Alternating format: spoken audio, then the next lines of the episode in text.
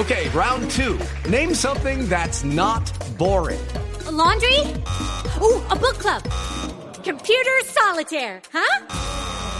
Ah, oh, sorry, we were looking for Chumba Casino. That's right. ChumbaCasino.com has over 100 casino style games. Join today and play for free for your chance to redeem some serious prizes. ChumbaCasino.com. No purchase necessary. Full prohibited by law. 18 plus terms and conditions apply. See website for details. Así lo detectó el radar en Blue Radio. A esta hora nos atiende John Ávila. Él es director del Centro de Estudios e Investigaciones Docentes de FECODE, la Federación Colombiana de Educadores. Profesor Ávila, buenas tardes. Muy buenas tardes, un saludo a la audiencia y al programa de Blue Radio. Profesor, gracias por atendernos. Ya un poco más reposados, ¿cómo han eh, analizado y estudiado ustedes allí en FECODE los resultados de las pruebas PISA que nos han eh, dejado a todos preocupados por la calidad educativa de nuestros jóvenes en el país? Bueno, yo creo que es muy importante que la sociedad entera se vuelque a mirar la educación, a analizarla con cuidado, con detalle. Creo que hay que hacer dos tipos de análisis. Hay que mirar qué está pasando en la educación, pero también hay que analizar la estructura de la evaluación PISA y si ese tipo de examen y de pruebas internacionales son útiles y pertinentes para Colombia.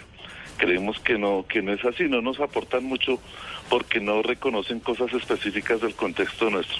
Sin embargo, sí tenemos que decir que la educación está en una situación difícil y que tenemos que hacer muchos esfuerzos por salir de esa situación difícil. Es una situación que se genera por la confluencia de muchos factores, ¿sí? No podemos decir que uno o dos o tres cosas de la educación son las responsables de todo lo que está pasando en el sistema educativo. Tenemos que decir que hay en crisis, pero hay una confluencia enorme de factores. Y también tenemos que decir que las políticas educativas de los últimos 12 años no han contribuido a, a solucionar esos problemas. Por el contrario, los han agravado. La educación históricamente viene mal desde la colonia hasta nuestros días. Pero después del 2001, que se aplicó la reforma de las transferencias, eh, eh, se aceleró la crisis y la caída de los resultados en la educación frente a exigencias y, frente a evaluaciones de todo tipo. Eh, tenemos que decir que también hay que hacer evaluaciones cualitativas, no solamente las cuantitativas. La evaluación PISA es un programa que evalúa la evaluación a los países desarrollados y no podemos comparar nuestro sistema educativo con el de esos países. Creo que necesitamos otro tipo de evaluación más cualitativa que identifique nuestros problemas y que no haga una lectura homogénea y comparativa como si las realidades fueran exactamente iguales. Sí, profesor, pero quisiera preguntarle, entonces, ¿ustedes no valoran como importante la prueba PISA porque eh, no tienen en cuenta algunas variables eh, que específicamente se trabajan bien? Es decir, eh, podemos decir que a los profesores agremiados en FECODE no les parece importante la prueba PISA? Mira, si usted mira, no solamente es en FECODE, hay un debate internacional que está eh, analizando si la prueba PISA es pertinente o no. Yo sé que la prensa y muchas autoridades, especialmente de política educativa, y por ser una prueba que es mm, dirigida y controlada por la Organización para la Cooperación y el Desarrollo Económico, se le da la máxima importancia en el mundo. Pero si usted analiza, eh, por ejemplo, Diane Ravitch, que es asesora fue asesora del gobierno Bush en educación, ella tiene reparos frente a la metodología y los resultados de la prueba PISA. La Universidad de Wisconsin en Madison, Estados Unidos, también tiene reparos.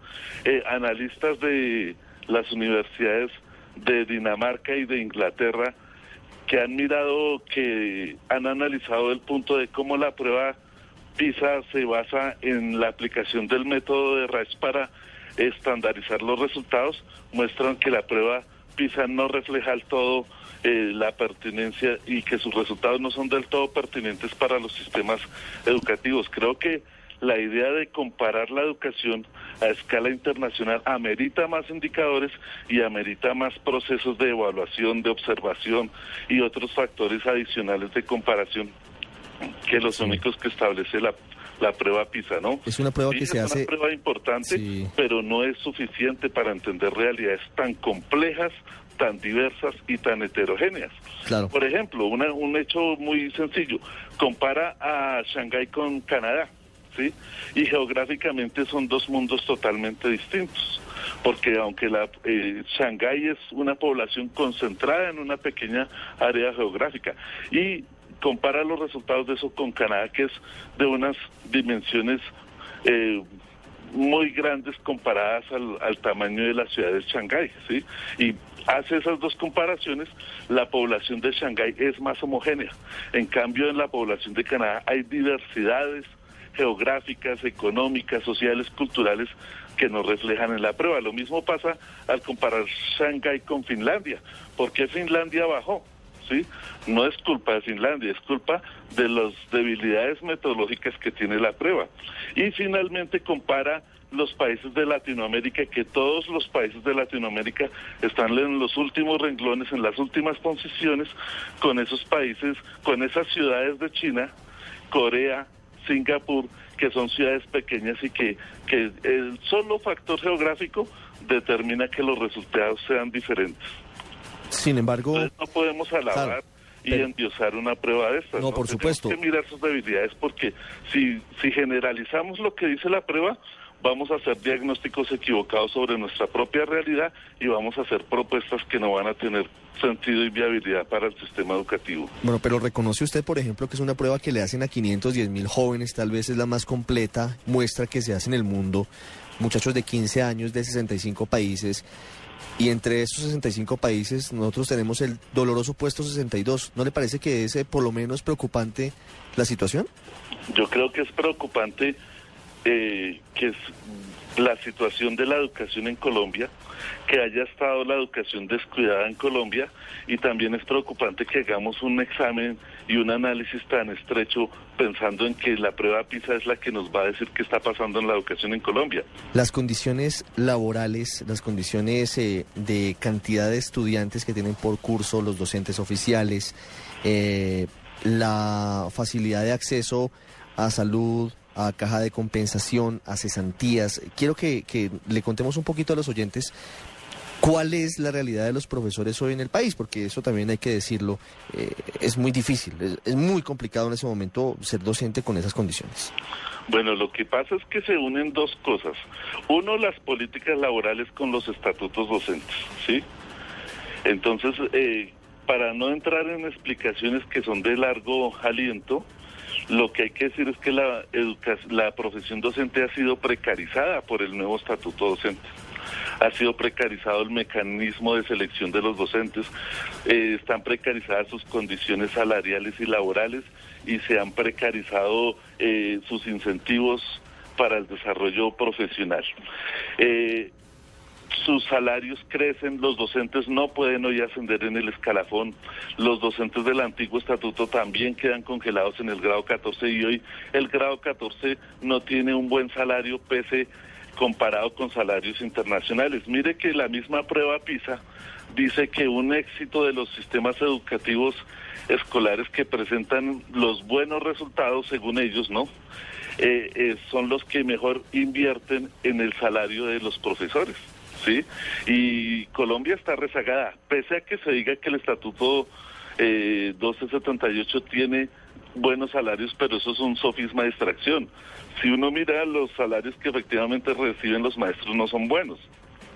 Entonces ha habido una precarización de, del estatuto de la profesión docente, un estancamiento en la carrera y una aniquilación de los incentivos académicos. Un docente estudia, hace su doctorado, hace su maestría y a pesar de eso no puede ascender en el escalafón porque existen barreras y trabas institucionales. Y eso es, es un poco incoherente y demuestra las- la precariedad del Estado en este tipo de políticas. El docente estudia en las universidades que el Estado avala, hace su maestría y luego presenta un examen para ascender en el escalafón y pierde el examen, no saca el puntaje que, que ha requerido. ¿Qué quiere decir esto frente a la maestría que hizo? Ah, eso hay que cuestionarlo. Entonces, eh, eh, ese es un factor importante, o sea, las políticas profesionales están es precarizando el ejercicio de la profesión, pero adicionalmente de eso las políticas sobre la escuela, sobre las instituciones educativas, eh, tienen una connotación bien importante. Gracias a la reforma eh, que se hizo en las transferencias, el presupuesto para educación eh, se ha vuelto precario. Y, entonces los profesores tienen que atender mayor número de estudiantes, el número de estudiantes por aula ha, ha ido creciendo, el número de actividades por profesor también ha ido creciendo. El, y ha aumentado las sobrecargas laborales para responder a las nuevas demandas institucionales que surgen con los crecimientos de cobertura y estrechados pues por la disponibilidad de recursos. Eso también afecta a la profesión, entonces hay que mirar ese conjunto de cosas. Profesor Ávila, muchísimas gracias por habernos acompañado aquí en el radar un poco para mirar eh, todas las perspectivas. Una, dos, tres, hay muchas posibilidades de, de mirar y buscar salidas, pero también hay que hacer el diagnóstico de lo que está pasando con nuestra educación. Hay que hablar con los niños y con los jóvenes y con los padres de ellos también, porque eso también viene de casa si desde la primera infancia no se tiene una formación, no se tiene una estructura adecuada, viene la otra parte, porque esto es de, varias patas. Una mesa que tiene muchas opciones y muchas aristas y que hoy nos tiene preocupados. Lo bueno es que estamos hablando de educación después de mucho tiempo. Profesor, muchas gracias. Bueno, y ojalá que las preocupaciones no se queden en la retórica. Yo creo que todos estamos dispuestos a contribuir, a poner un granito de arena y hacer propuestas para transformar la educación, porque todos la queremos transformar y, lograr que el país salga de esa situación que, que tenemos. Es importante hacer un discurso diferente, ¿no? Porque solamente estigmatizando la educación no vamos a lograr superar tantas dificultades. Gracias a ustedes.